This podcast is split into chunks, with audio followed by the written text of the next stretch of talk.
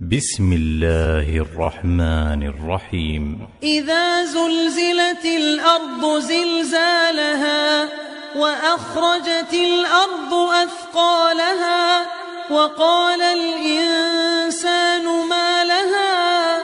يومئذ تحدث أخبارها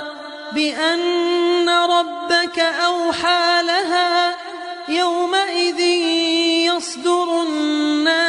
أشتاتا ليروا أعمالهم فمن يعمل مثقال ذرة خيرا يره ومن يعمل مثقال ذرة شرا يره